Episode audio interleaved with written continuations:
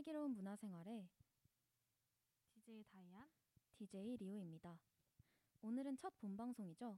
슬기로운 문화생활 1화에서 저희가 다뤄볼 전시는 샤갈 특별전입니다. 저희가 지난 4월 3일에 샤갈 특별전을 보고 왔죠. 어떤 이유로 보러 가게 된 건지 설명해 주시겠어요? 네. 슬문생 방송을 위해 현재 진행되고 있는 전시회들을 찾아보다가 마르크 샤갈의 특별전이 열린다는 것을 알게 되었어요.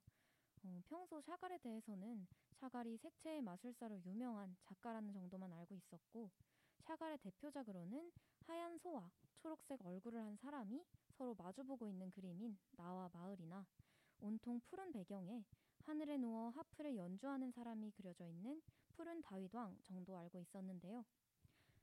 제가 실물 화가의 전시를 좋아하기도 하고 마르크 샤갈이라는 이름 자체는 여러 번 들어 친숙하지만 마르크 샤갈이라는 화가의 삶과 예술 자체에 대해서는 모르는 부분이 많은 것 같아서 저희 방송의 첫 주제로 샤갈 특별전을 선택하게 되었습니다.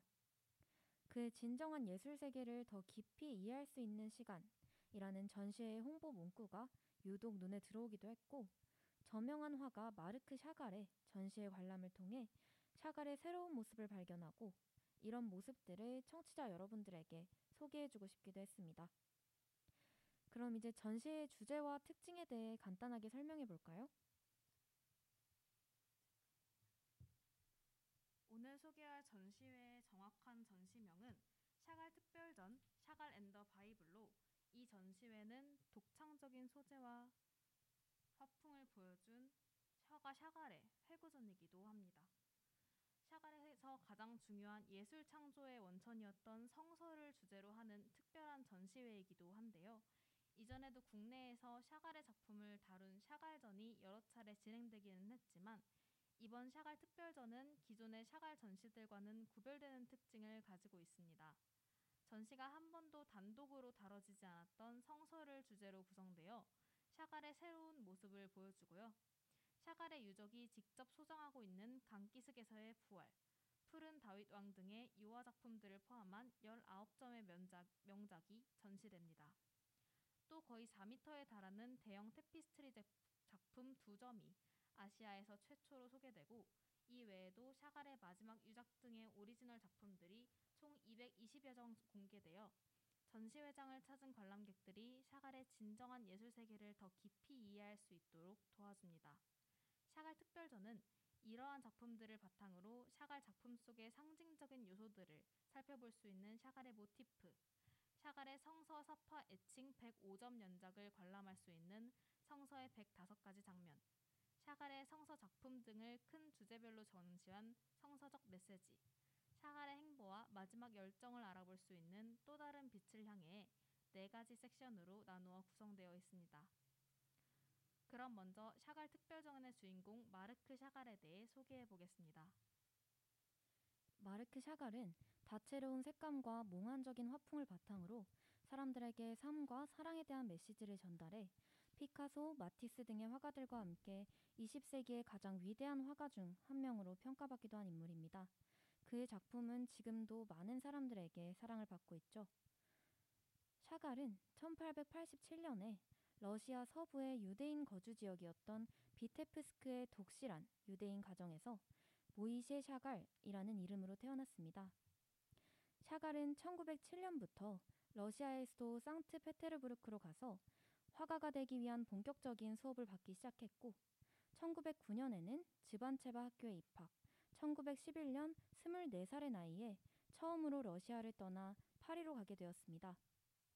샤갈은 이후에 야수파와 입체파에 이르는 모더니즘 회화를 습득했습니다. 이때 야수파는 거친 붓질, 강렬한 색채, 비교적 단순하고 추상적인 형태를 보이는 미술 사조로 야수파 화가에는 앙리 마티스, 앙드레 드랭 등이 있었고요. 입체파는 색채와 질감을 제한하고 대상을 단면으로 분해하거나 콜라주라는 새로운 기법을 사용했던 미술 사조로 입체파 화가에는 파블로 피카소, 폴 세잔 등이 있었습니다. 샤갈은 이렇게 모더니즘 회화를 습득한 이후 이름도 프랑스식인 마르크 샤갈로 개명하여 파리에서 자신의 새로운 정체성을 확립하며 본격적인 화가의 길을 걷게 됩니다. 좀 더 자세한 삶의 이야기는 이따 다뤄볼 기회가 있을 테니 샤갈의 화풍이나 작품의 주된 주제들, 샤갈이 작품을 창작할 때 주로 사용했던 방식에 대해서도 알아볼까요? 샤갈은 독창성과 일관성을 유지하면서 자신만의 미술 세계를 발전시켰던 화가였습니다. 샤갈은 야수파, 입체파 등의 새로운 작업 방식의 영향을 받아 괴이하기도 환상적이기도 한 특이한 화풍을 보여주었고, 이 밖에도 민속미술 등 많은 예술 사조의 영향을 받았습니다. 그러나 그는 어느 하나의 유파에 고정되지 않았고, 환상적이고 공상적인 요소가 지배적인 독창적이고 독특한 자신만의 화풍을 만들어냈습니다.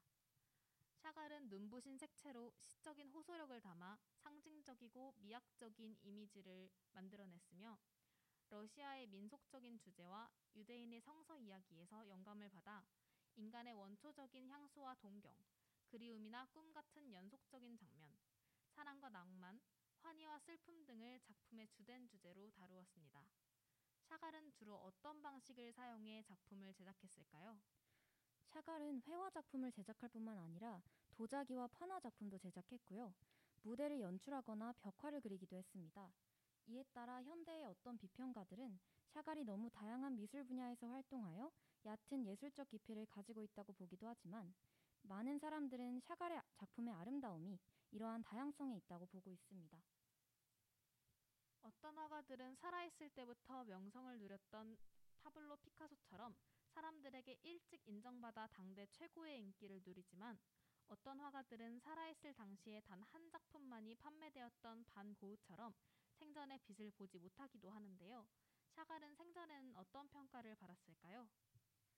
샤갈은 작품 창작 당시에도 사람들에게 좋은 반응을 얻었던 화가였습니다. 샤갈은 1914년에는 현대 미술 잡지 슈트름을 발간한 베를린의 화랑에서 처음으로 개인전을 열어 큰 반향을 일으켰고 1926년 뉴욕에서 첫 전시회를 연 이후 10년 동안 계속해서 높은 국제적 명성을 얻는 등 당시 사람들에게 좋은 반응을 얻었습니다. 제2차 세계대전이 끝난 뒤에도 뉴욕과 시카고, 파리, 런던 등의 유럽 대도시에서 주요 전시회를 개최하였으며 1946년에는 그가 40여 년 동안 작업한 작품들을 전시하는 대규모 회고전이 뉴욕 현대미술관에서 열리기도 했습니다.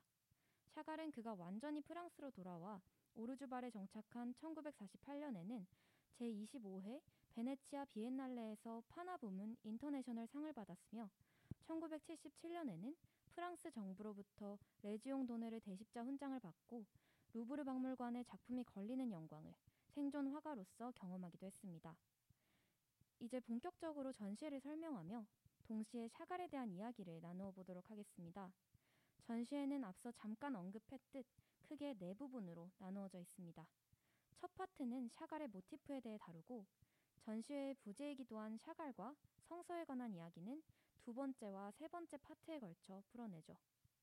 마지막 파트 또 다른 빛을 향하여에서는 샤갈의 사랑과 시, 그가 구가했던 다양한 예술의 형태에 관해 설명합니다.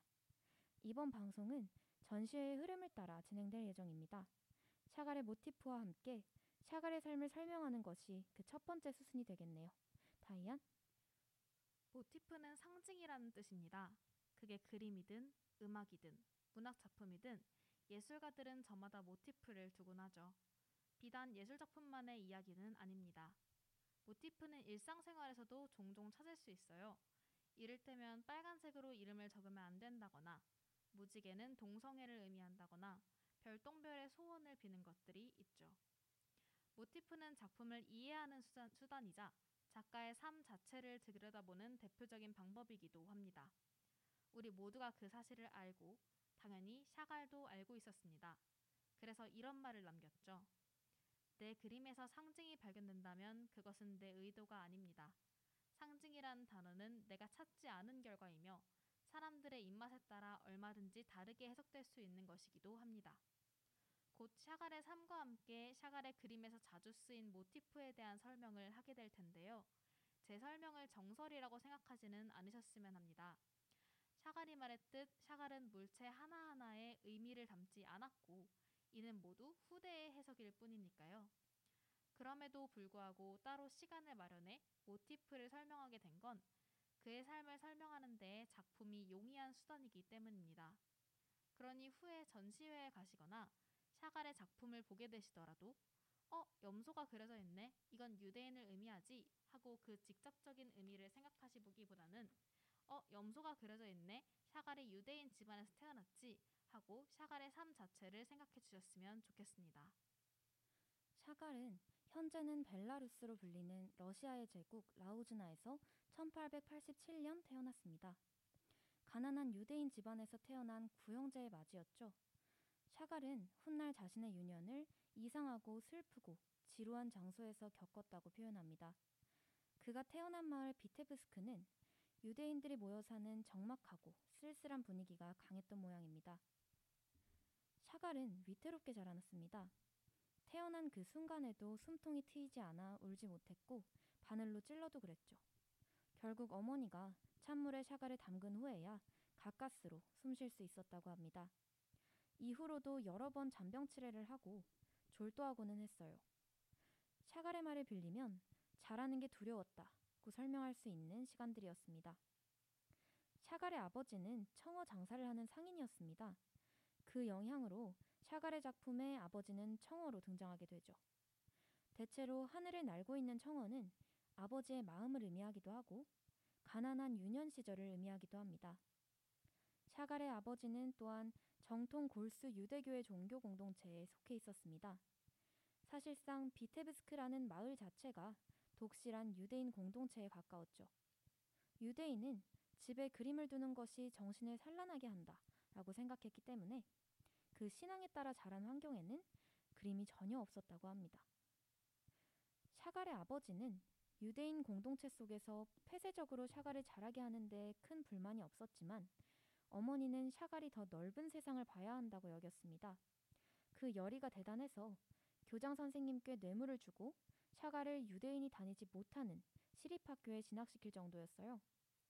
샤갈은 그때 비로소 러시아어를 공부했다고 합니다. 어머니의 열정이 샤갈을 우물에서 꺼내 세상으로 내보내준 셈이죠. 이러한 환경 때문에 샤갈은 독실한 유대인으로 자랐습니다. 그의 작품에서도 유대인을 뜻하는 모티프를 많이 발견할 수 있죠. 대표적으로 염소 같은 경우 유대교의 기념일 중 하나인 속죄의 날과 관련이 있습니다. 유대인에게는 속죄의 날이라는 것이 존재하는데 그날의 상징이 염소로 속죄의 날이 되면 모든 죄가 사라진다고 보았다고 해요. 촛대도 유대교와 관련이 깊은 모티프입니다. 두 개의 초는 안식일과 독실한 유대인들의 삶, 더 나아가 유대인들이 삶에서 추구하고 있는 단결, 사랑, 따뜻함과 같은 가치들을 상징하죠. 샤갈은 이후 1906년 러시아의 수도였던 상트페테르부르크로 이사하게 됩니다. 이것도 어머니 덕분이었어요. 샤갈의 어머니는 샤갈이 그림에 재능이 있는 것을 눈치채고 화실에 데려갔고 화실에 있던 선생님 펜은 유대인 변호사인 골데베르에게 후원을 부탁해 샤르를 상트페테르부르크로 보냅니다. 유학기를 나선 후 샤갈은 수많은 예술학교 중 하나인 짜반체바 미술학교에서 공부하게 되는데요. 그 당시에 만난 것이 레온 박스트라는 예술가입니다. 당시 무대 미술의 대가였던 레온에게 샤갈은 많은 것들을 배웁니다.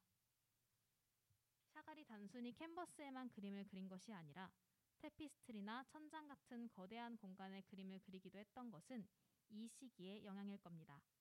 레온은 오랫동안 샤갈의 롤모델이었습니다. 샤갈은 레온을 유대인이 성공한 대표적인 사례라고 생각했죠.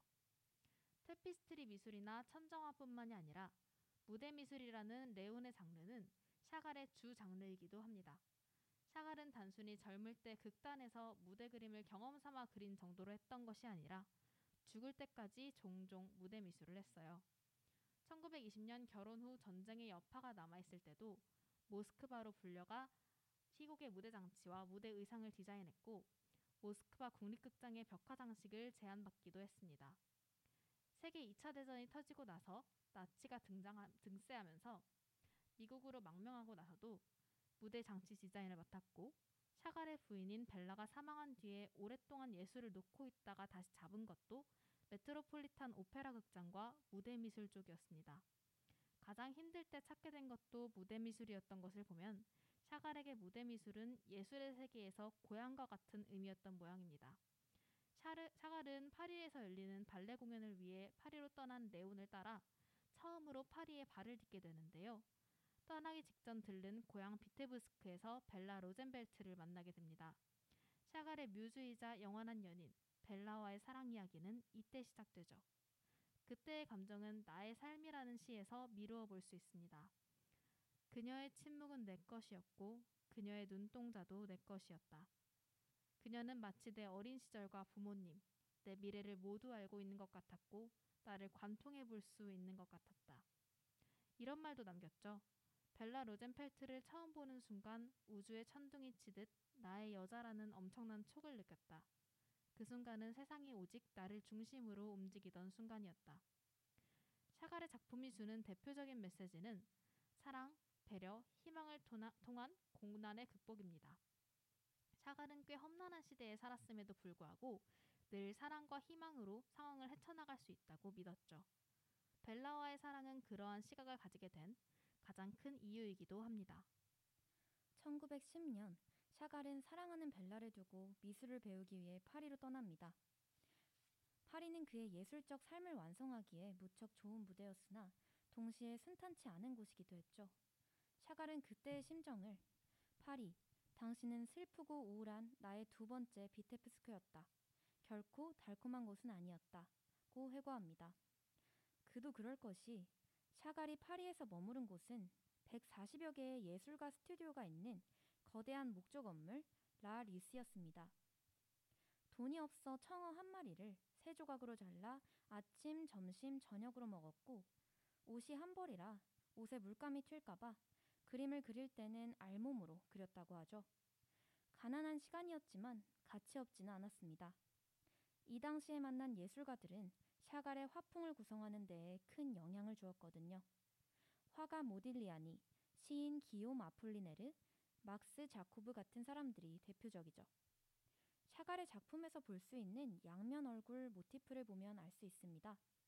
샤갈은 하나의 몸에 두 개의 얼굴을 가진 양면 얼굴 모티프를 많이 사용하는데요.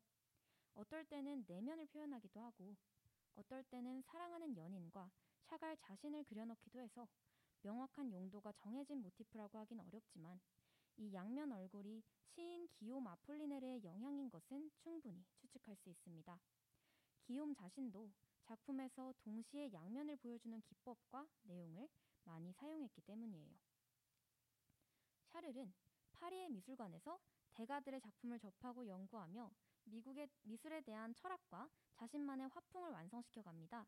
당시 샤갈은 자신이 미술관에서 구경한 작품들과 새롭게 접한 화풍을 사용해서 고향의 향수를 불러일으키는 초연시를 그리는 데 골몰했는데요. 입체파가 유행했던 파리에서 입체파의 특성을 어느 정도 갖추고 있으면서 본인의 독창적인 화풍을 유지한 샤갈의 작품은 신선하다는 평을 듣고는 했죠. 하지만 샤갈은 결국 통하지 않는 언어와 벨라, 고향을 향한 그리움 때문에 파리를 떠나야겠다고 마음먹게 됩니다. 고향을 향한 그의 그리움은 생애에 걸친 작품 전체에서 비테브스크 마을의 풍경을 상징화한 모티프로 자주 나타납니다. 앞서 이상하고 지루하고 쓸쓸한 장소라고 표현했지만 고향은 고향이었던 모양이네요. 그쯤에 베를린의 한 미술 전시회에서 샤갈의 작품을 걸고 싶다는 연락이 왔고 그 자리에서 내 약혼녀에게 등의 작품을 걸어 좋은 평을 받는 것으로 샤갈의 첫 유럽 생활은 막을 내립니다. 1914년 샤갈은 벨라와 결혼하기 위해 러시아 비테브스크로 돌아갑니다. 완전히 머물 생각은 없었던 것 같지만 도착 몇 주 후에 제1차 세계대전이 발발하면서 국경이 봉쇄되는 바람에 꽤 오랜 시간 동안 머무르게 되죠. 샤갈은 1915년 벨라와 결혼을 해서 딸 이다를 낳았습니다. 샤갈의 작품에는 바이올린이나 바이올린을 켠 연주자, 바이올린을 연주하는 동물들이 많이 등장하는데요.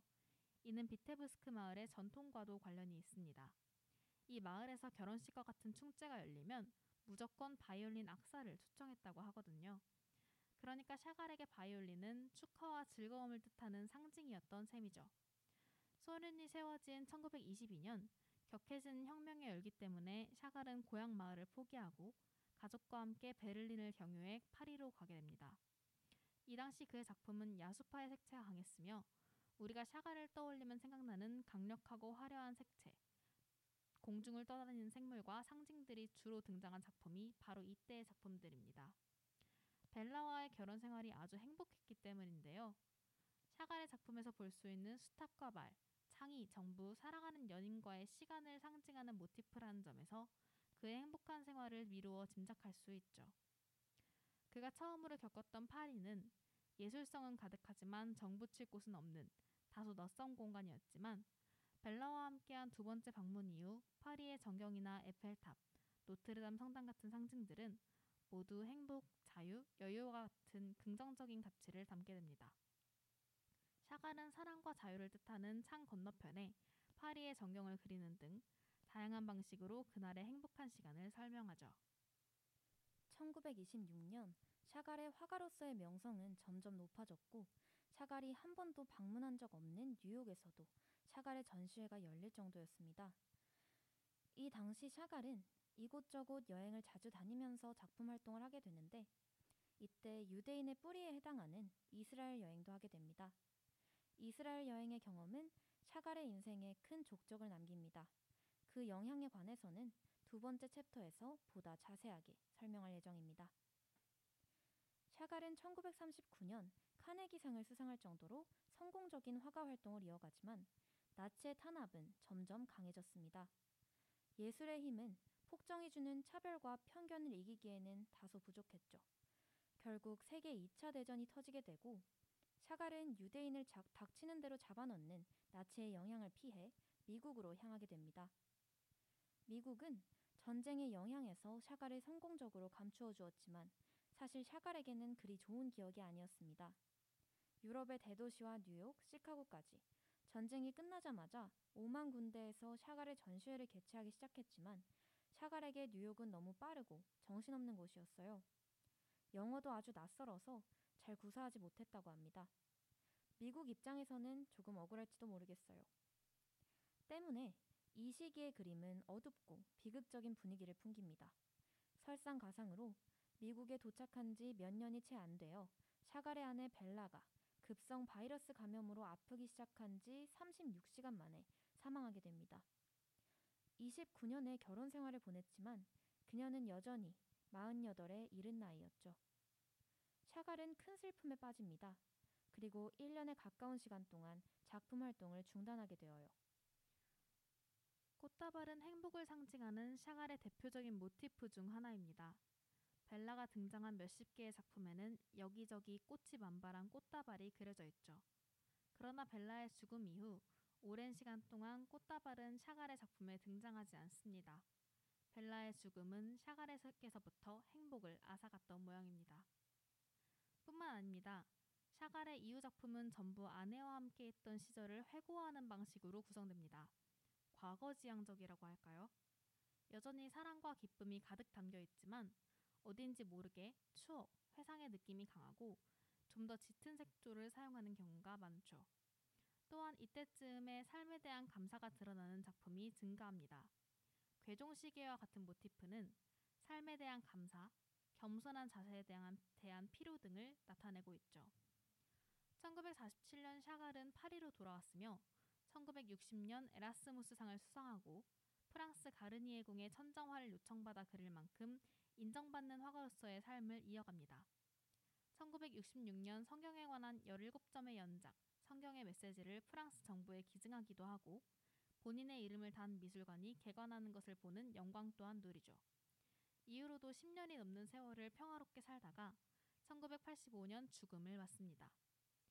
1장 모티프는 이쯤에서 마무리하고 이제 전시회의 다른 주제인 성서와 샤갈에 관해 말해볼 텐데요. 리오에게 마이크를 넘겨볼까요? 샤갈은 나는 아주 어린 시절부터 늘 성서에 사로잡혀 있었네. 성서는 언제나 오늘날에도 여전히 나에게 모든 시대에서 시의 가장 위대한 원천이네. 라고도 이야기했을 만큼 성서와 관련된 작품들을 많이 남겼는데요. 지금부터는 샤갈과 성서에 대한 이야기가 담겨 있는 2장, 성서의 105가지 장면에 대해 이야기해 보겠습니다. 샤갈은 유대인 가정에서 태어났고 자신이 유대인이라는 정체성을 깊이 인식하고 있었던 화가였습니다. 샤갈은 성서에 대해 가지고 있던 신앙적인 관심을 바탕으로 성서의 텍스트가 전하는 이야기와 심상들을 시각화했는데요. 그래서 성서의 사파들은 샤갈의 주요 창작물 중 하나였습니다. 샤갈이 성서의 사파를 그리게 된 계기는 다음과 같습니다. 1930년 샤갈은 출판업자이자 작가였던 앙브르아즈 볼라르에게 성서를 주제로 다음 작품을 작업할 것을 의뢰받습니다. 이러한 제안을 받은 샤갈은 같은 해에 파리의 유대인 예술 박물관을 지을 계획이 있던 텔 아비브의 시장 메이어 디젠코프도 만나게 되는데 디젠코프의 초대를 받은 샤갈은 예루살렘을 방문하게 됩니다. 1930년 45세 나이에 예루살렘을 방문한 샤갈은 그곳에서 깊은 감명을 받게 되고 예루살렘에 있는 통곡의 벽을 중심으로 한 성지의 모습을 풍경화로 남기게 됩니다. 프랑스로 돌아온 샤갈은 성서 애칭 마케트를 위한 40여 점의 괴수 연작을 완성했고 이러한 성서 사파 작업을 시작으로 샤갈은 성서라는 모티프를 보다 적극적으로 탐구하게 되었습니다. 샤갈은 이러한 성서에 대한 열정을 바탕으로 25년에 걸친 작업 끝에 성서 사파 애칭 105점 연작을 수록한 베르브판 성서까지 완성하게 됩니다. 그럼 이제 샤갈의 성서 사파 애칭 105점 연작에 대해 좀 더 구체적으로 알아볼까요? 샤갈의 성서 사파 연작은 주요 등장인물을 중심으로 성서의 전개 과정을 충실히 반영하고 있습니다. 전시회에서는 샤갈이 처음으로 예루살렘을 방문하고 그린 예루살렘의 풍경과 그가 구약 성서에서, 성서에서 선별한 105점의 장면들을 애칭으로 만든 성서 연작을 모두 감상할 수 있는데요. 샤갈의 성서 연작에는 창조주가 인간을 창조하는 모습, 신비로운 예지몽을 꾸고 이집트의 재상이 된 되어 12명의 현대들 모두 이집트로 데려오는 요셉, 이집트의 핍박으로부터 이스라엘 민족을 구출한 묘, 모세 등 구약 성서 속에 흥미로운 여러 이야기들이 화려하거나 과장되지 않게 표현되어 담겨 있습니다. 이 장에서는 샤갈이 성서의 여러 이야기들 중에 어떤 장면을 사파로 선택했고 또 선택한 장면을 어떻게 생동감 있게 묘사했는지 생각해 보는 데 중점을 두고 작품을 감상하는 재미가 있었습니다. 3장에서는 성서에 나오는 주요 사건과 인물을 모티프로 샤갈이 자신만의 해석을 담아 그린 작품들을 큰 주제별로 만나볼 수 있었습니다. 샤갈이 주로 다루는 성서적 모티프들을 모아보며 그 안에서 1940년대부터 1950년대까지의 시대상을 알아볼 수도 있었는데요. 유화, 과슈화, 석판화, 대형 테피스트리까지 다양한 종류의 작품들을 감상할 수 있었고 작품을 감상하면서 샤갈이 작품을 창작할 당시에 겪었던 삶과 그가 성서를 주제로 한 그림 속에 담아서 전하고 싶어 했던 메시지, 성서 속 인물들의 희로애락을 샤갈만의 스타일로 재해석한 부분을 찾아보는 재미가 있었습니다. 샤갈이 주로 다루었던 성서적 모티프로 인간 창조, 아담과 이브의 선악과, 아벨과 카인, 십자가에 못 박힌 예수 그리스도, 십계명을 받아든 이집트 탈출기의 모세, 거인 골리앗을 이긴 다윗, 지혜로운 솔로몬 왕 등을 그린 작품들이 주제별로 소개되는 등 우리에게 친숙한 내용을 소재로 한 그림들도 많이 찾아볼 수 있었습니다. 샤갈은 자신이 존경하는 화가로부터 영감을 받은 이미지를 변형해 새롭게 재구성하는 것을 좋아했습니다. 성서적 메시지를 담은 그의 그림도 샤갈이 존경하던 화가의 영향을 많이 받았는데요. 그의 성경 그림에 많은 영향을 주었던 사람은 프로테스탄트 화가였던 렘브란트였습니다. 잠깐 이에 대해 이야기해 볼까요? 샤갈은 평소에도 자신의 작품을 렘브란트와 비교하면서 몹시 보잘것없는 성서화라고 말하기도 했고 네덜란드에서 열린 대규모 렘브란트 한정 전시를 앞두고는 두려움을 보이기도 했다고 합니다. 샤갈이 이렇게 렘브란트에 대한 존경심을 가지고 있었던 만큼 샤갈의 작품들 속에서는 렘브란트의 회화 속 모티프들도 찾아볼 수 있는데요.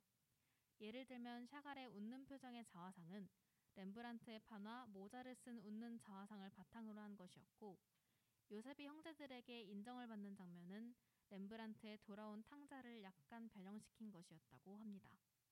연주하는 다윗의 모습도 렘브란트의 그림 속 모티프이며 이는 샤갈의 작품 속에서 렘브란트의 작품 속과는 완전히 다른 새로운 맥락으로 그려지기도 했습니다.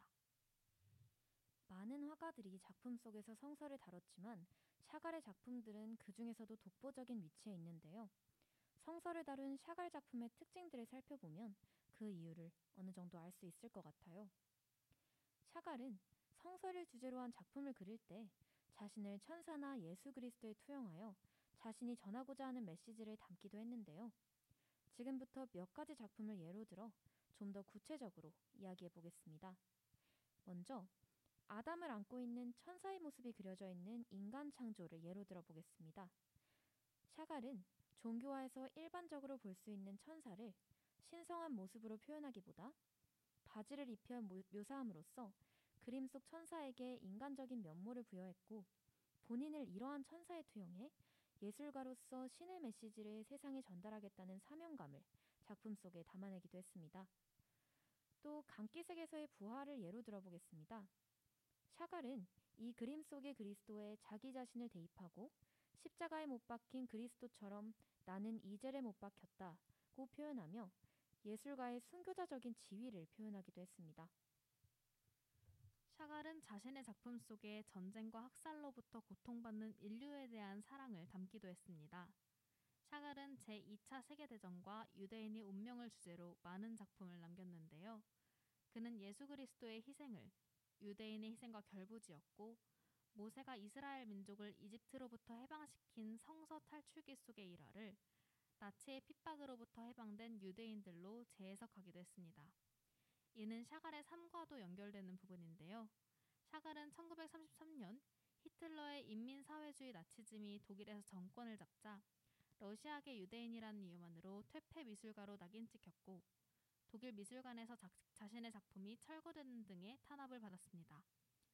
그는 1939년 전쟁이 선포되었던 해에 마르세유에서 체포되었다가 국제구조위원회의 도움으로 미국으로 망명했고 나치가 다수당이 되면서 자행한 유대인 집단 학살을 목격하며 큰 충격을 받았습니다. 그는 미국으로 망명한 이후에도 전쟁과 유대인의 운명을 주제로 많은 작품들을 남겼습니다. 먼저 탈출기 혹은 탈출기의 배를 그 예로 들어보면 이 작품은 샤갈이 직접적인 표현을 담아낸 드문 작품으로 그림을 보고 있으면 전쟁의 공포나 학살에 대한 두려운 심정을 느낄 수 있습니다. 이 작품은 성서의 탈출기 속에 나오는 이집트 탈출 사건을 주제로 하고 있는데요. 작품 속에 나오는 배는 1947년 7월 11일 프랑스에서 팔레스타인으로 법적 이민 증명서가 없는 홀로코스트 생존자들을 운송했던 엑소더스 1947이라는 배를 떠올리게 하며 제2차 세계대전과 그에 따른 희생자들의 모습을 암시하고 있기도 합니다.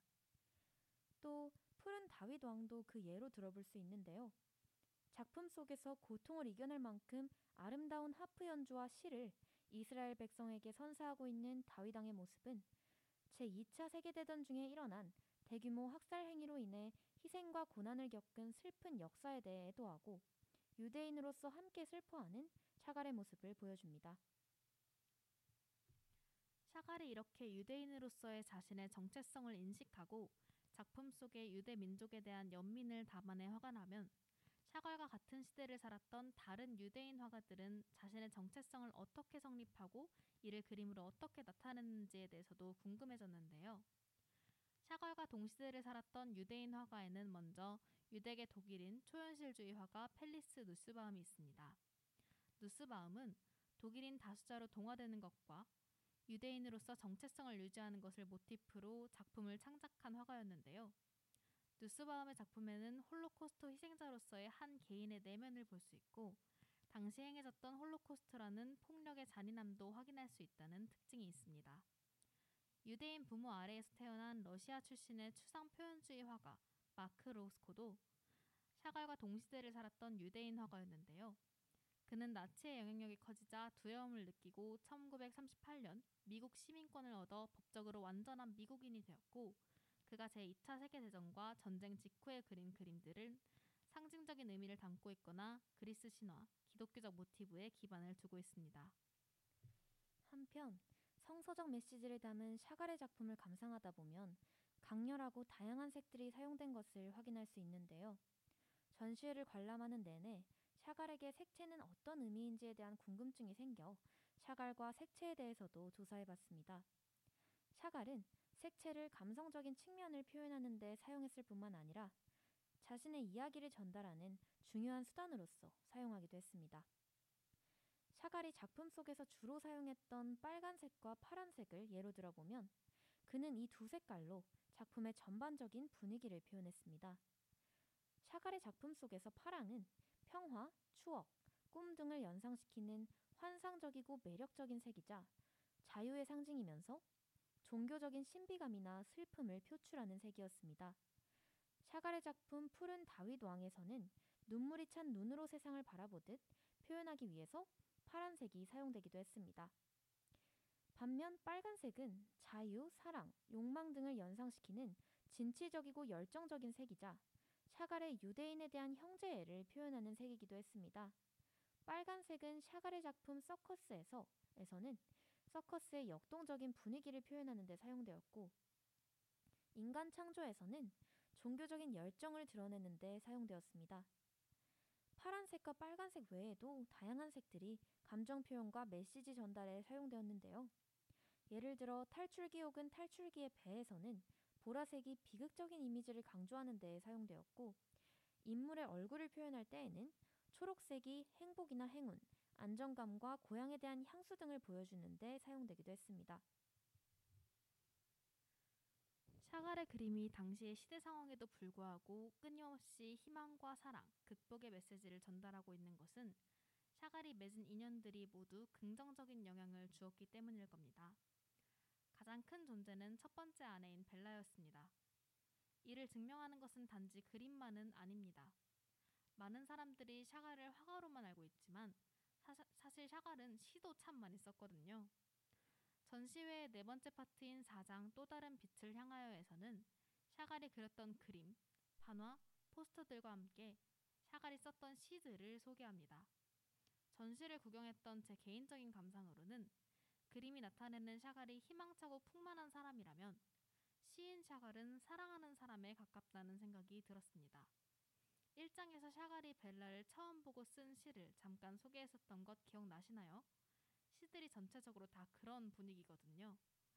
앞서 샤갈의 삶을 통해 벨라와 다른 예술가들의 인연을 조금이나마 소개해 보았으니 지금은 샤갈의 삶에 함께했던 두 명의 동반자를 더 소개해 보려고 합니다. 먼저 버지니아입니다. 벨라의 딸 이다는 샤갈이 낙담하고 슬퍼하는 것을 보고 집에 프랑스어를 할 줄 아는 영국인 버지니아 해거드 맥리를 가정부로 들이게 됩니다. 말동무라도 하라는 의미였고 버지니아는 이미 스코틀랜드 화가와의 사이에서 다섯 살짜리 딸이 있던 스물일곱 살 연하 유부녀이기도 했죠. 버지니아는 샤갈과 사랑에 빠져 남편을 떠났고 뉴욕으로 샤갈과 함께 도망쳤습니다. 이혼 절차도 밟기 전에요. 어찌되었건 샤갈에게는 버지니아가 새로운 활력소가 되었던 모양입니다. 이전에 그리다 중단한 사랑을 담은 작품, 추락천사나 파라솔을 든 젖소 같은 작품을 완성하기도 했으니까요. 버지니아는 이후 샤갈과의 사이에서 아들 데이비드를 낳고 평화롭게 지냈지만 7년이 지나자 돌연 전 남편과 아직까지 이어지고 있던 결혼 관계를 정리하더니 벨기에의 사진 작가를 만나 샤갈을 떠나게 됩니다. 등장만큼이나 순식간에 마무리된 연애 관계인 셈이죠. 둘 사이가 어땠는지는 모르겠지만 샤갈이 떠나는 그녀에게 자신의 작품 18개를 건네주려고 한 것으로 보아 파국은 아니었던 것 같습니다. 버지니아는 샤갈의 선물을 정중히 사양했고 새로운 남편과 여생을 보내다가 샤갈이 세상을 떠난 이후 샤갈에 대한 회고를 담은 책을 출판하기도 했는데요. 책의 내용을 보면 적어도 샤갈이라는 예술가에게 깊은 존경심을 가지고 있었던 것은 사실인 것 같습니다. 샤갈의 딸 이다는 1962년 65의 샤갈에게 새로운 여인을 소개해 줍니다. 유대인 출신의 러시아 여성 발렌티아 브로드스키였고 역시 가정부로 들어와 곧 결혼식을 올리게 되었죠. 세 번째 결혼 이후 다시 샤갈의 작품이 활력을 얻은 것을 보면 샤갈은 아무래도 사랑으로 사는 사람이었던 모양입니다. 이다의 행보를 보면 이다도 그 사실을 알고 있었던 것 같고요. 세 번째 결혼 이후 이 당시에 파리 오페라 극장의 천장에 거대한 천장화 꿈의 꽃다발을 그린 걸 보면 당시 행복했던 것은 확실합니다. 꽃다발이 행복을 의미한다는 사실은 이미 앞서 한번 설명드린 적 있었죠. 샤갈의 세 번째 부인 바바는 뮤즈 역할을 했던 이전 샤갈의 부인들과는 다르게 훌륭한 사업가, 사업가이기도 했습니다. 샤갈은 이미 너무 유명했기 때문에 자신의 재산을 알지도 못할 정도로 부유했는데요. 바바는 그런 샤갈의 재산을 굉장히 철저하게 관리했어요. 샤갈의 아들 데이비드의 말에 의하면 모든 통장은 그녀가 관리했고 식당에 탁자에 놓인 공짜 각설탕도 챙겨오는 사람이었다고 하네요. 바바와 샤갈이 노년에 남프랑스로 이주한 이후 바바는 샤갈을 바깥 세상으로부터 고립시켰습니다. 딸인 이다와의 편지까지 검열할 정도였죠. 그게 윤리적, 도덕적으로 옳은 일인지는 모르겠지만 적어도 노년의 샤갈에게는 아주 편안했던 모양입니다. 아내가 제공하는 편안한 인생의 리듬에 익숙해져 대부분의 시간을 스튜디오에서 보내며 작품 활동에 골몰했고 모든 문제는 바바에게 처리를 맡겼죠. 바바는 그 문제들을 아주 훌륭하게 처리했고요. 이를 증명하듯 그의 생애 마지막 20년간 샤갈은 작품을 미친 듯이 발표할 수 있었습니다. 뮤즈라는 말이 있죠. 춤과 노래, 음악 등에 능하고 시인과 예술가들에게 영감과 재능을 불어넣는 예술의 여신을 가리키는 말입니다. 을의 유명한 예술가들에게는 저마다의 뮤즈가 하나씩은 있기 마련인데요. 방금까지 이야기했던 샤갈의 연인 벨라, 버지니아, 바바도 모두 샤갈의 뮤즈라고 할 수 있을 겁니다. 그런 의미에서 잠깐 시간을 내어 예술가의 뮤즈들에 대한 이야기를 나눠보려고 합니다. 먼저 모네와 카미유가 있습니다. 모네는 25살이 되던 해 그림의 모델이 되어주던 18살의 카미유와 사랑에 빠지게 됩니다. 모네의 아버지는 가난한 서민 출신 모델인 카미유를 심하게 반대했지만 두 사람은 반대에 굴하지 않고 1870년 결혼식을 올리게 됩니다.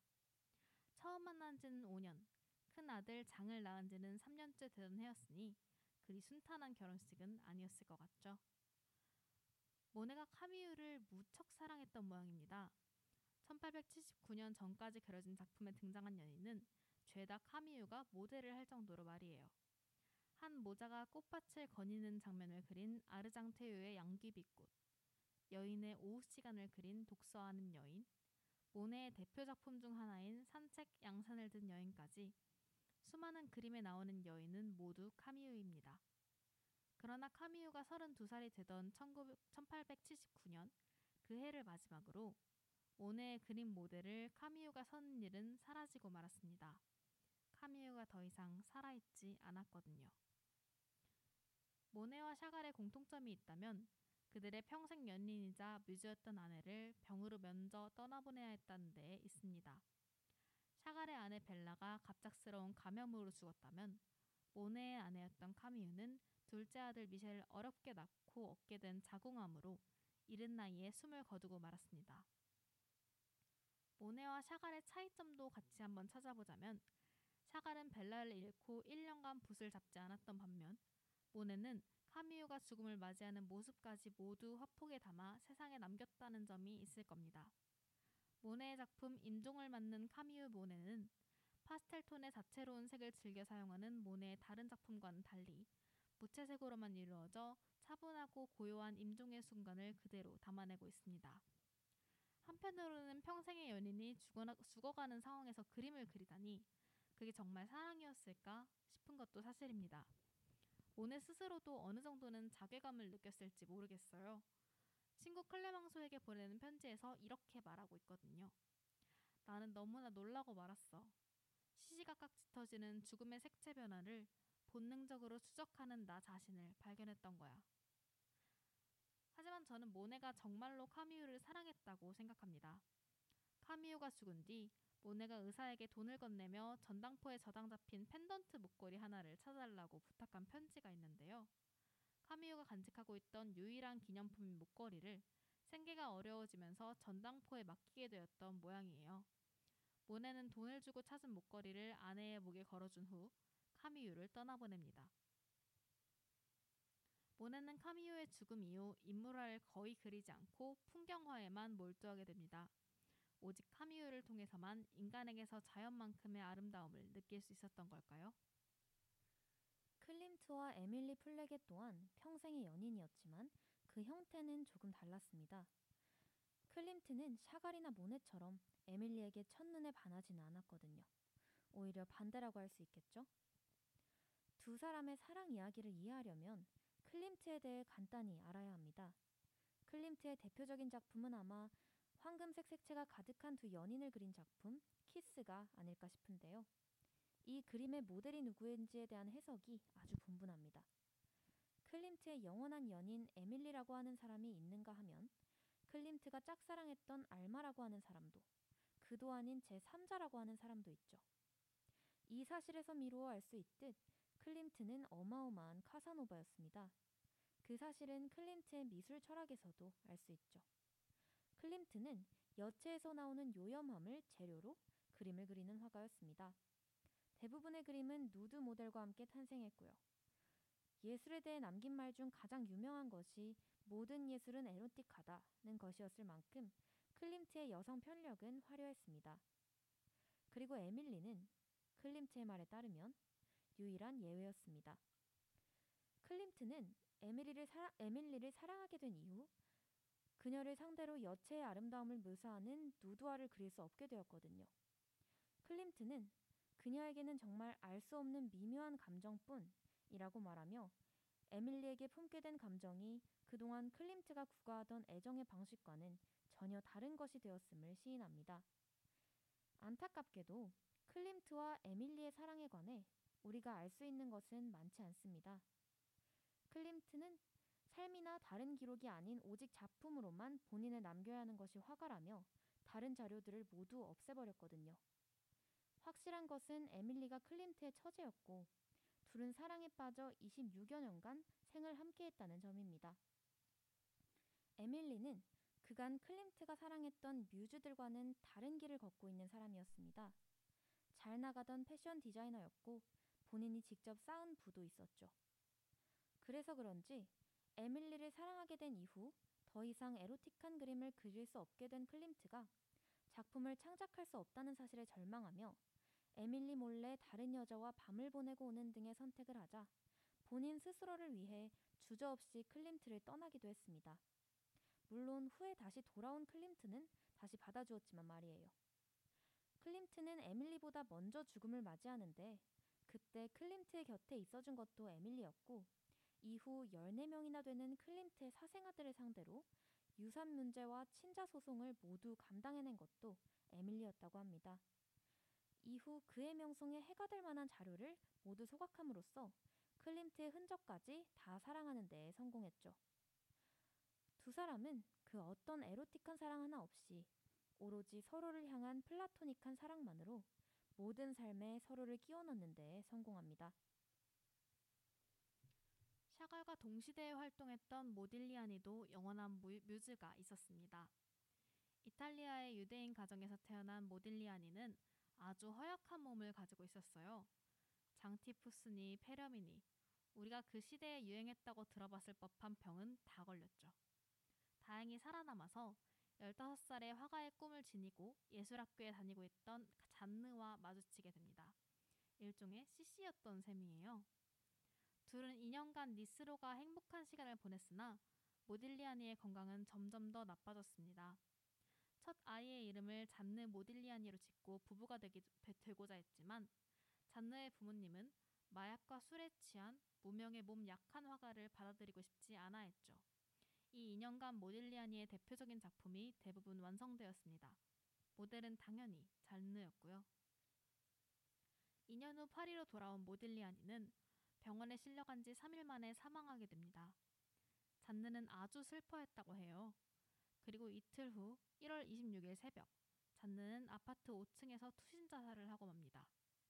8개월 된 둘째 아이를 가진 상태였죠. 아이의 존재도, 존재도 잔느의 슬픔을 채워줄 수는 없었던 모양이에요. 모델리아니와 잔느는 그들이 죽은 후에야, 후에야 부와 명성을 얻게 됩니다. 짧은 삶은 가난과 병, 주변의 반대로 채워졌죠. 하지만 그럼에도 불구하고 죽음을 맞는 그 순간까지 두 사람이 열렬히 사랑했다는 사실 하나만은 명확한 것 같습니다. 죽을 때까지 서로를 사랑했던 샤갈과 모네, 클림트와 모딜리아니 같은 화가들이 있었다면 사랑 자체가 인생의 비극으로 자리했던 화가들도 있습니다. 그들에게 사랑은 행복과 충만함보다는 채워지지 않은 결핍이었죠. 가장 먼저 오스카 코코슈가의 이야기부터 해보려 합니다. 오스카 코코슈가와 알마의 이야기는 코코슈가보다는 알마가 주인공이어야 할 것 같습니다. 매력이 흘러넘쳤던 그녀는 당대의 빈의 아름다운 꽃이라는 별명으로도 불렸는데요. 당시 오스트리아의 예술가들과 수많은 연애를 했기 때문입니다. 그 자신도 음악에 재능이 있었고 총명했으며 아름다웠죠. 남편이 세명이나 있었기 때문에 성도 세개나 되었습니다. 안타깝게도 코코슈가라는 성은 그중 하나가 아닙니다. 두 사람은 2년 정도 교제했지만 결혼하지는 못했거든요.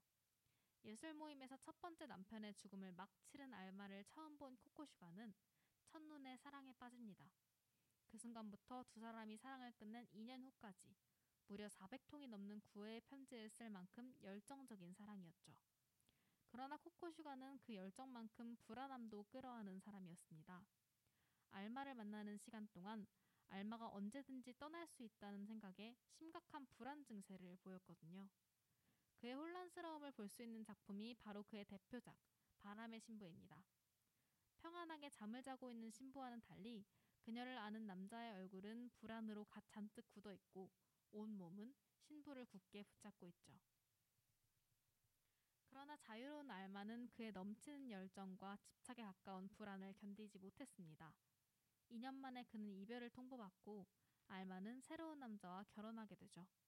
오스카 코코슈가가 얼마나 절망했는지는 짐작하기 어렵습니다. 제1차 세계대전에 자진 입대할 정도였으니까요. 전쟁에 참전한 코코슈가는 목숨을 잃지는 않았지만 머리에 총상 하나, 가슴에 관통상 하나를 단 채 돌아오게 되었습니다. 비극은 그쯤에서 끝나지 않았습니다.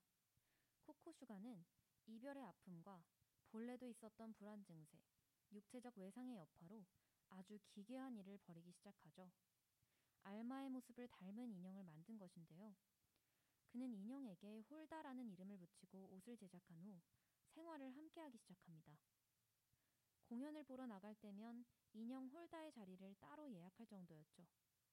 다행히 1920년대 초 그 스스로의 모습을 깨닫고 인형과 함께 있는 남자라는 이름으로 홀다를 끌어안은 자신의 자화상을 그리고 나서는 그 기행을 멈췄지만 그의 열정을 담은 편지는 알마의 70번째 생일날까지 이어집니다. 그 내용은 코코슈가가 얼마나 알마와 사랑한 시간에 평생을 묶여 있었는지 알려줍니다. 우리가 함께 무엇을 했으며 서로에게 어떤 상처를 주었는지 후세에 우리들의 살아있는 사랑을 전할 수 있도록 그에게 이야기를 전해줘요. 우리가 서로에게 불어넣은 그 뜨거운 열정과 비교되는 사랑은 없었으니까. 짝사랑으로 고통받은 화가는 그뿐만이 아닙니다.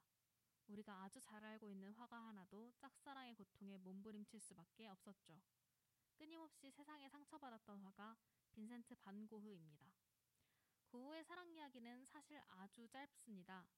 그의 일방적으로 일방적인 사랑으로 시작해 일방적인 사랑으로 끝났거든요. 그러니까 고우의 삶에 대해서도 조금 이야기를 덧붙여 보려고 하는데요. 고우가 왜 그렇게 불안정한 삶을 살게 되었는지 알아보겠습니다. 물론 많은 분들이 알고 계시는 가난이 가장 큰 이유였을 겁니다. 하지만 고우는 삶의 시작부터 불행을 겪었어요. 그의 형 때문입니다. 고우와 동생 테오의 이야기는 유명하죠. 그러나 그의 형 빈센트에 대해 아는 사람은 많지 않습니다.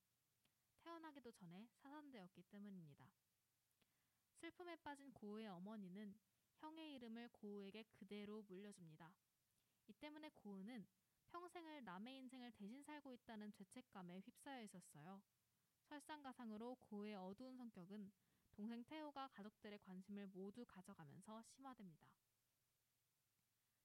케이는 고우의 사촌 동생이었습니다. 가족으로부터 항상 애정을 갈구했던 그는 어머니를 닮은 여성에게 유독 집착했는데 어머니의 피해를 물려받은 케이가 그 중 하나였습니다. 고은은 남편과 사별한 과부인 케이를 무척 사랑하고 집착하기까지 했습니다. 그 정도는 일반적인 수준을 한참 뛰어넘었죠. 어느 날 K를 찾아간 그는 K를 못 만나게 하려는 그의 가족들 앞에서 불탄 등불에 손을 넣기에 이릅니다. 그리고 이 손이 불타고 있는 동안만이라도 K를 만나게 해달라고 간청하죠. K는 이런 반고흐의 비정상적인 사랑을 무서워했고 고은은 상처만 가득하는 채 결국 짝사랑은 실패로 남기게 됩니다.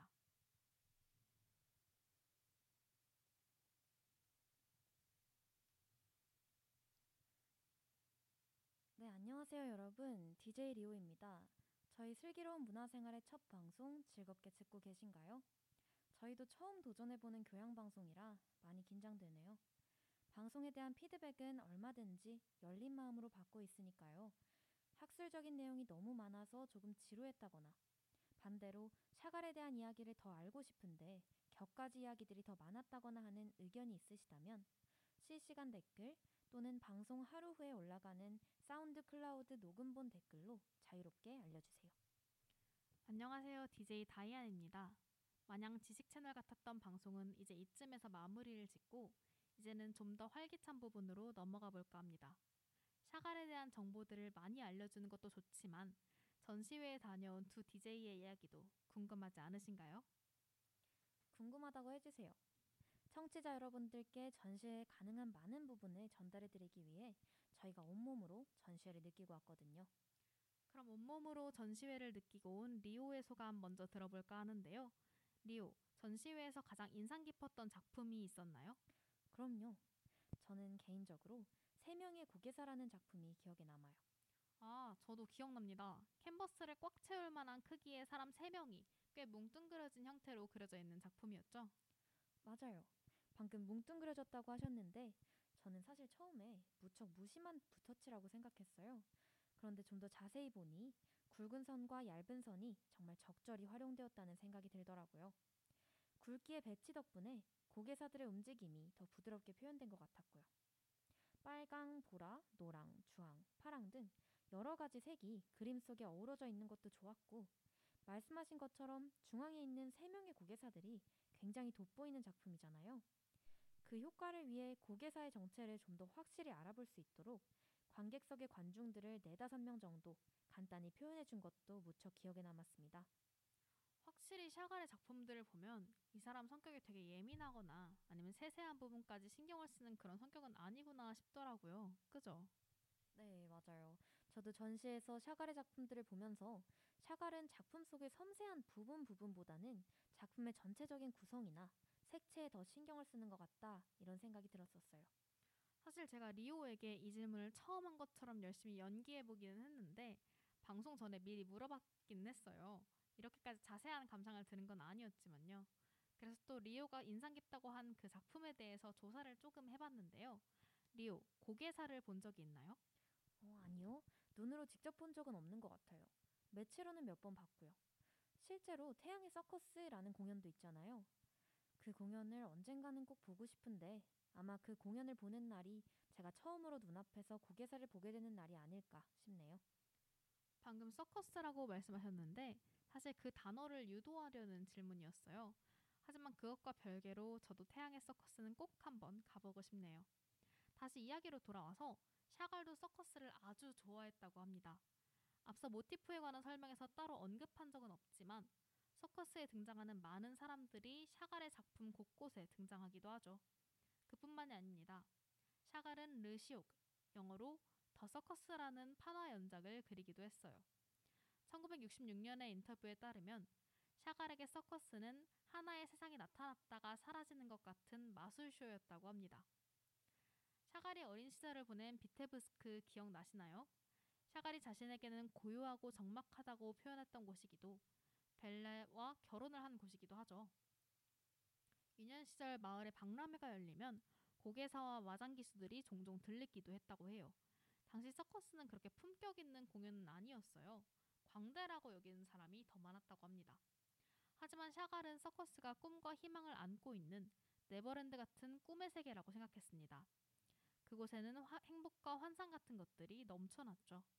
일전에 샤갈의 작품이 전체적으로 하늘을 부유한 대상들로 이루어져 있고 꿈과 희망을 통해 고난을 헤쳐나가자는 메시지를 담고 있다고 언급한 적이 있었는데요. 그런 의미에서 서커스는 그런 샤갈의 생각을 표현하기에 아주 좋은 수단이었던 것 같아요. 샤갈의 판화 발행인이었던 볼라르가 서커스 연작을 부탁하자 샤갈은 유치할 정도로 기뻐하면서 그 제안을 수용했다고 합니다. 당시 그린 르 시르크를 보면 리오가 말씀하신 것처럼 다양한 색채와 굵고 얇은 선, 주목할 부분을 확실히 돋보이게 하는 구성으로 서커스의 다양한 장면이 그려져 있어요. 개인적으로는 서커스에 많은 동물들이 등장한다는 것도 샤갈이 좋아할 만한 포인트가 아니었을까 생각합니다. 그의 서커스 그림에는 대부분 동물이 꼭 한 마리 이상씩은 포함되어 있거든요. 아, 그렇군요. 서커스는 작품을 통해 환상적이고 매력적인 느낌들을 많이 표현했던 샤갈과 정말 잘 어울리는 것 같아요. 저도 다른 서커트 작품들도 한번 찾아봐야겠어요. 이번에는 제가 다이안에게 물어볼게요. 다이안은 인상 깊게 보았던 작품이 있었나요? 사실 제가 진짜 독특하다고 생각했던 건 거기에 걸려 있는 샤갈의 작품이 아니었어요. 작품이 아니었다고요? 네, 리오 혹시 그 3장에서 4장으로 넘어가는 부분 벽에 있었던 스테인드 글라스 기억하나요? 아, 기억나요. 다른 벽에는 다 그림이 걸려 있는데 그 벽에만 스테인드 글라스로 장식한 창문이 하나 있었죠? 작품 제목이나 설명이 따로 없어서 저는 그냥 장식인가 싶었는데요. 저도요. 그때는 장식인 줄 알았는데 보면서 좀 의아하다는 생각은 들었던 것 같아요. 스테인드 글라스는 어쩐지 신비롭고 경건한 이미지잖아요. 강렬한 느낌의 샤갈 작품과는 좀 결이 다르지 않은가 싶었어요. 그래도 그 전 파트가 성서에 관련된 것이었으니까 그냥 분위기상 가져다 놨나? 이런 생각도 했고요. 음, 이렇게 말씀하시는 걸 보니까 사실은 그게 장식이 아니었던 거군요. 네, 샤갈이 정말 다양한 방식으로 예술을 했다는 부분은 앞서 여러 번 설명드렸죠. 판화, 캔버스에 그린 유화, 포스터, 천정화, 테피스트리까지 정말 다양한 수단을 이용했는데 그 중 하나가 바로 스테인드 글라스였다고 합니다. 어, 그러면 저희가 본 그 창문이 샤갈이 디자인한 스테인드 글라스의 사본인 건가요? 아쉽게도 그건 아니었던 것 같아요. 실제 샤갈이 만든 스테인드 글라스는 그것보다는 훨씬 샤갈스럽더라고요. 워낙 강렬한 색감을 많이 사용하는 화가잖아요. 유리에 색을 넣으면서도 그 색감을 포기하고 싶지가 않았는지 색이 굉장히 진하고 화려합니다. 얼핏 보면 왜 저희가 예전에 가지고 놀았던 글라스 데코처럼 보일 정도로요. 예루살렘의 병원에도 12부작의 시리즈가 설치되어 있고요. 뉴욕 유엔 본부에도 아주 큰 작품이 하나 설치되어 있습니다. 그 밖에도 독일, 영국에 있는 성당에도 수많은 스테인드 글라스를 설치했어요. 찾아보니까 대부분 눈에 확 들어오는 색감이 정해져 있다는 게 특징인 것 같더라고요. 이 작품은 파란색이야, 이 작품은 노란색이야 할 정도로 굉장히 분명한 색깔이 있습니다. 그 원색의 배경 위에 각종 대상들이 자유롭게 떠다니고 있는 모습을 하고 있는데요. 샤갈이 만든 스테인드 글라스의 특징이 하나 있더라고요. 바로 서명입니다. 스테인드 글라스는 사실 유리와 유리 사이에 색을 담은 공기를 불어넣는 방식으로 제작되는데 하나의 유리 조각 안에서 명암 표현 정도는 가능하지만 세심하게 서명을 하는 건 어렵습니다. 샤갈은 그래서 자신의 작품이라는 서명을 손자국으로 대신 남겼는데요. 작품의 마지막 단계에서 손으로 긁은 일종의 스크래치 자국을 만들었다고 합니다. 영국의 투델리에 있는 올세인트 철치에 가보시면 눈높이에 위치해 있는 샤갈의 마킹을 보실 수 있다고 하니까요. 혹시 유럽 여행을 계획 있으신 분 계신다면 한번 가보는 것도 좋을 것 같습니다. 설명을 들으니까 좀 혹하네요. 저도 방송 끝나면 한번 찾아봐야겠어요. 이제 슬슬 본격적인 잡담으로 넘어가 볼까 하는데요. 그 전에 샤갈에 대한 소감을 한 번씩 짧게 말해볼까 싶어요. 좋습니다. 리오는 샤갈 어떠셨나요? 저는 이번 전시를 보면서 샤갈의 새로운 모습들을 많이 발견하게 된 것 같아요. 아까 인트로 부분에서도 말씀드렸지만 제가 샤갈 특별전을 보기 전까지는 샤갈에 대해서 잘 몰랐거든요. 전시를 보고 나니 샤갈이라는 화가가 제가 생각했던 것과는 많이 달랐어요. 샤갈이 시를 쓰는 시인이었다는 것도 놀라웠고 샤갈이 유화, 에칭, 석판화, 과슈화, 태피스트리 등 정말 다양한 표현 방식을 아울렀다는 것도 새로웠고요. 샤갈이 작품 속에서 사용했던 강렬하고 다양한 색채들도 너무 마음에 들었어요. 지난 영화에서 제가 마티스 전시를 봤었다라고 말씀드렸었는데 색채나 선을 사용해서 마티스의 작품들이 떠오르기도 했고요. 앞으로 샤갈 전시회가 또 열린다면 보러 가고 싶고 앞으로 샤갈의 작품을 좋아하게 될 것 같아요. 다이아는요? 저는 사실 좀 샤가를 닮고 싶다는 생각을 했어요. 좀 전에도 말했지만 샤가의 작품을 보면 이 사람이 세상을 진짜 단순하게 사는 사람이구나 싶거든요. 단순하게요? 아, 그 나쁜 뜻으로 말한 건 아니고 오히려 제가 좀 부러워하는 타입의 사람인 것 같아요. 뭐랄까 무슨 걱정이 있든 고난이 있든 좀 슬퍼하다가 뭐 그래 해보면 되지 하다 보면 지나가겠지 결국에는 해피엔딩으로 끝날 거야 하고 좀 생각하는 사람들 있잖아요. 샤갈의 삶을 봐도 작품을 봐도 그런 분들 그런 부분들이 좀 두드러진다는 생각을 했어요. 제 입으로 전달드린 내용이긴 하지만 사실 꿈과 희망을 통해 고난을 극복하자는 메시지만 들으면 그렇게 감명 깊지는 않, 않거든요. 사실 약간 거짓말 하지 말자. 정직하게 살자. 이런 느낌의 공익표 같기도 하고요. 근데 작품으로 그 메시지를 떠올렸을 때는 확실히 느낌이 조금 다른 것 같아요. 내가 아무리 힘들어도 꿈과 희망이 있으니까 이겨내! 하는 그런 천편일률적인 메시지보다는 세상에는 이렇게나 예쁜 것들이 많은데 무슨 일이 있든 그냥 응? 뭐 어때? 하고 넘기라는 느낌에 가깝다, 가깝다는 생각이 들었어요. 그렇게 생각해 보니까 정말 그런 것 같네요. 직접적으로 힘내! 라고 이야기해 주는 것보다 그냥 옆에 있어 주는 것만으로도 힘이 될 때가 있는 것처럼 샤갈의 그림 속에도 그런 힘이 있는 것 같아요. 자, 이제 방송이 슬슬 끝을 향해 달려가고 있네요. 마지막으로 플러스 알파 코너, 알뜰살뜰 팁을 알려드리는 시간인데요. 먼저 말씀드려야 할 부분이 있어요. 원래 이 시간은 예매 정보라든지 할인 팁이라든지 가는 시간을 알려드리는 코너인데 아쉽게도 이 전시회는 4월 10일로 막을 내렸습니다. 죄송합니다. 저희가 방송 시간을 생각을 못하고 일을 저질러 버렸더라고요. 그래서 할인 정보를 알려드리는 건 사실상 의미가 없을 것 같고 전시회장 자체에 대한 이야기나 간단하게 해보려고 해요. 샤갈의 전시가 열린 전시관이 어디였죠, 리오? 강남에 위치한 삼성역에 있는 마이아트 뮤지엄이었습니다. 꾸준히 전시가 열리고 있는 곳이에요. 앙리 마티스나 앨리스 달튼 브라운의 전시도 여기에서 열렸었고요. 4월 29일부터 약 4달 동안은 호안 미로의 전시가 열린다고 합니다. 마이아트 뮤지엄이 상당히 대로변에 있어서 가는 길 자체는 아주 쉽습니다. 삼성역 4, 번 출구에 내려서 1, 2분 정도만 쭉 직진하면 왼편에 바로 자리하고 있는데요. 저는 길을 헤맸어요. 아, 저도요. 이게 위치는 진짜 좋고 너무 편한데 웨딩홀 건물에 같이 있거든요. 그래서 그런지 눈에 보이는 간판이나 표시가 별로 없고 거대한 건물의 우측 하단에 조그맣게 전시회로 가는 문이 따로 나 있어요. 그러니까 여러분 그냥 무턱대고 지도만 보고 가시면 여기가 전시회장이야? 싶은 엄청 큰 건물이 보이는데요. 그 빌딩의 정문으로 들어가서 엘리베이터를 이용해 지하로 가시거나 빌딩의 오른쪽 바깥에 있는 계단을 이용해서 바로 전시회장에 들어갈 수도 있습니다. 저는 개인적인 불편함이 하나 더 있었는데요.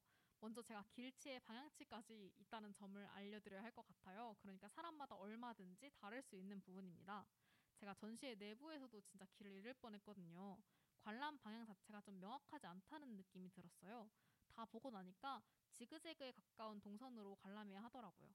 방 다음에 방 이런 느낌이 아니라 가벽을 미로처럼 세워놓은 느낌에 가까웠던 것 같아요.